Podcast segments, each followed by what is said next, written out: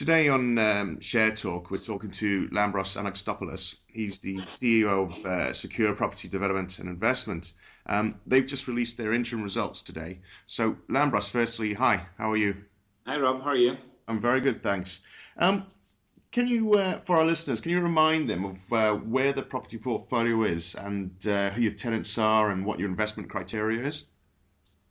Well, uh, secure property development investment is active in uh, emerging Europe, uh, that part of Europe which is east and south of most other European countries, uh, uh, where there's plenty of potential and plenty of things happening. More specifically, Romania, Greece, and Bulgaria are key uh, countries of activity. Ukraine had been there, but we're getting out slowly. Mm-hmm. And uh, we have good assets, city center assets, uh, with tenants like Danone or um, Kuehne+Nagel, which is uh, one of the biggest uh, European uh, German logistics uh, operator, and Eurohold, which is the biggest Bulgarian insurance company. just to give you an idea that we look for big tenants, credit-worthy tenants, obviously, long leases, good locations. So, you know, class A type of properties that you would sell, even though if you look at them, they don't necessarily uh, look like class A that you would think about uh, in, here in London, but they are where they are and they are uh, as good as it can get. Okay, so I, I suppose with the, the, sort of blue chips, with the, with the professional companies that you're dealing with, that reduces any risks you have with any problems with the tenancies. Uh, the uh, yes, obviously with a blue chip tenant, you are more safe uh, as far as the uh, uh, income uh, goes. Mm-hmm. having said that, I don't see much higher risk in European Union capital cities wherever they are. I mean, if Danone is in Brussels or in Paris or in Bucharest, they won't do different things. Okay. Um, so in your uh, in the interim results, you announced uh, a positive um, EBITDA for the third consecutive year, and uh, your rental income you've highlighted it's uh, 2.66 million euros. Can you talk us through the the rest of the headline figures that you released? Uh, thank you for asking the question because actually the figures show what they show, but between the lines you can read even uh, more exciting things. So the rental income is uh, 2.7, almost 2.7, as it was more or less last year. So we, we are stabilized now after two years of, acquisitions. We have stabilized the portfolio. Uh, rental comes in, rental is good. Uh, what we do see in the income statement is that we have a loss on because based on cost of the um, apartments that we sold. And this is because we started selling in Bulgaria, which we hadn't done uh, the year before. We have a, a, residential portfolio, small residential portfolio in, in, Bulgaria, which we started selling this year. And when you start selling it, you have to start at uh, lower uh, than uh, you expect to end up. So the first units were sold below book, hence the loss, which is obviously temporary. We have already started catching up with uh, our expected prices. Mm-hmm. Another thing interesting to note is that uh, the um, administrative expenses or, or uh, corporate costs or whatever you want to call it, they're down 20% from last year. Uh, intentionally, because after all, after the two years uh, where we were focusing on acquiring and growing our portfolio, we this this semester we put a lot of emphasis on making sure that there are no uh, uh, there are no leaks or there are no extra expenses that shouldn't be there and making sure that we are ready for the next leap up. Okay, you, um, you, took one of my questions away. I was going to ask how you were managing uh, your your reduction in the administration expenses. Um, speaking of uh, the, the, portfolio management for the first after 2016 being quite active, um, can you, you, can you talk us through the sales that you you've made with uh, Ukraine and Romania? Well, it is interesting that uh, within 2016, all countries we are active, including Ukraine, have picked up uh, in terms of economy and mostly in terms of the property markets. So, for example, while Ukraine was nothing much was happening uh, the last few years, I, mean in the property market, because obviously many and not so nice things were happening in the political field.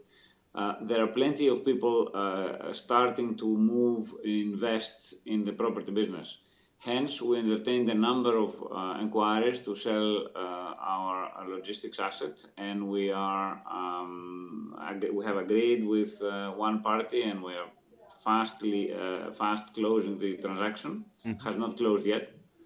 Um, on the residential side in Romania, Romania is growing very fast. It's the, probably the fastest growing economy in the European Union. Uh, the property market has reached its uh, biggest uh, demand supply gap for years because nobody was really developing anything and demand has picked up substantially. Hence, we decided to sell a bulk of um, part of our portfolio, residential portfolio, mostly to generate cash for our company. and it was easy because there are many people wanting to buy and uh, actually prices are going up, uh, as I said in Bulgaria earlier, in Romania now, so we expect more sales at better prices, even though the move we did the first uh, half by selling one of our um, portfolio units, which was 16 apartments together, I don't think we'll repeat bulk sale, but things are happening and, you know, as prices go up, we may. Okay, um, you broached a bit about the um, the southeastern European countries uh, and what you focused are. Uh, are you just going to stay within the, the countries you're currently targeted, or would you look at, at other opportunities around that? Uh, actually, uh, I you know obviously you never say no to an opportunity if it comes your way. Uh, but I would be surprised if better opportunities come on our way from other parts of Europe, as you know, it seems that most uh, big European players are looking, are focusing on on that part of emerging Europe because pricing is attractive and because potential uh, and, and growth uh, trend are both high. So we see um, activities in Romania, we see activities in Greece. Uh, after all, uh, Greece has gone through two years of uh, huge political and economic turmoil, seems to have, uh, I wouldn't say died down, but slowed down, maybe even disappearing. So things will be happening. Uh, not to mention something that went between the lines, the Chinese have announced they will make Greece as the port of entry to the European Union for all their exports. And if you link that with the widening of the Suez Canal that took place last year, that allows much bigger vessels to come in from the Indian Ocean to uh, the Med, uh, it's much easier, much less costly for these vessels to anchor in Greece and then move everything up to Europe through trains and trucks than going around. So we have a shift in uh, world commerce. We have uh, the potential for these countries that we're uh, active in to play a role in it.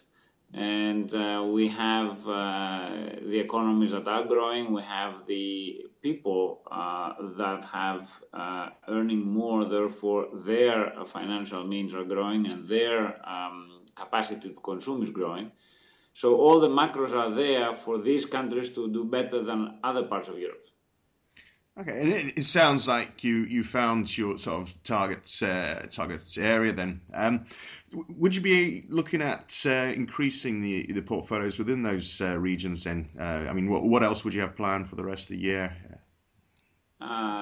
Uh, the, the, short answer is yes, but let me make it a bit longer. We went through, uh, we had a vision, we had a strategy, we went through a two year uh, uh, period where we acquired a number of assets. We went one from seven to seven from one. We you know multiplied our revenue, our um, asset value, and everything. We took a pause the first six months to make sure that everything uh, works properly, that costs are streamlined, that uh, all other management activities and corporate activities are in line with our strategy and our needs. And we'll start again looking to uh, acquire and grow.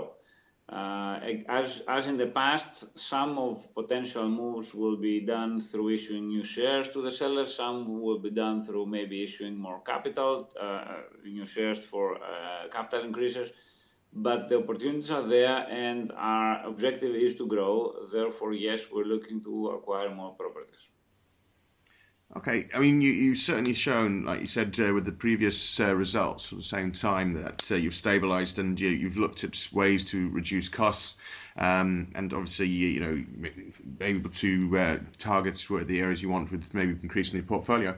What What's the biggest challenge that you think you've got ahead? Well, uh, you're right, and thank you for saying so. That we showed a few things. There are a couple of things that we have not uh, showed or even proven yet.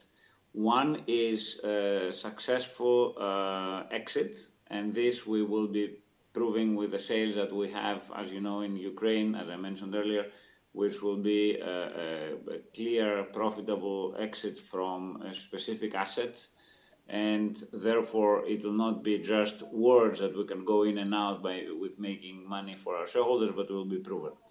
The other thing that we have not proven, and there I am um, more per perplexed than others, is that uh, somebody investing in our company can follow a decent uh, share price appreciation. Our share price performance is not what I want it to be. I am not obviously um, the person to know or to do something about it, but I am surprised obviously, the market does not appreciate everything that we're doing, or probably does not know everything that we're doing, and maybe that's uh, what we should be doing uh, in uh, educating the market. Mm-hmm. Uh, but once we solve this issue, then I think there's nothing else that we have missed, and we can uh, start again on the train to growth. Yeah, I mean, certainly uh, your share price um, with results you've got like today. I mean, you, you know, I, I, can't tell you how to increase your share price, but uh, I, I, can certainly say that maybe more notice of what you're doing and, and what you've brought today and what you've explained will help uh, certainly new investors uh, for your company. Um, Lambros, thank you for taking the time to uh, talk to us. Um, let's see uh, what will happen with the rest of the year, and we look forward to your next update. Thank you very much, and hope uh, more updates soon with uh, uh, interesting information to share. No problem. Thanks a lot. Cheers. Thank you. Cheers.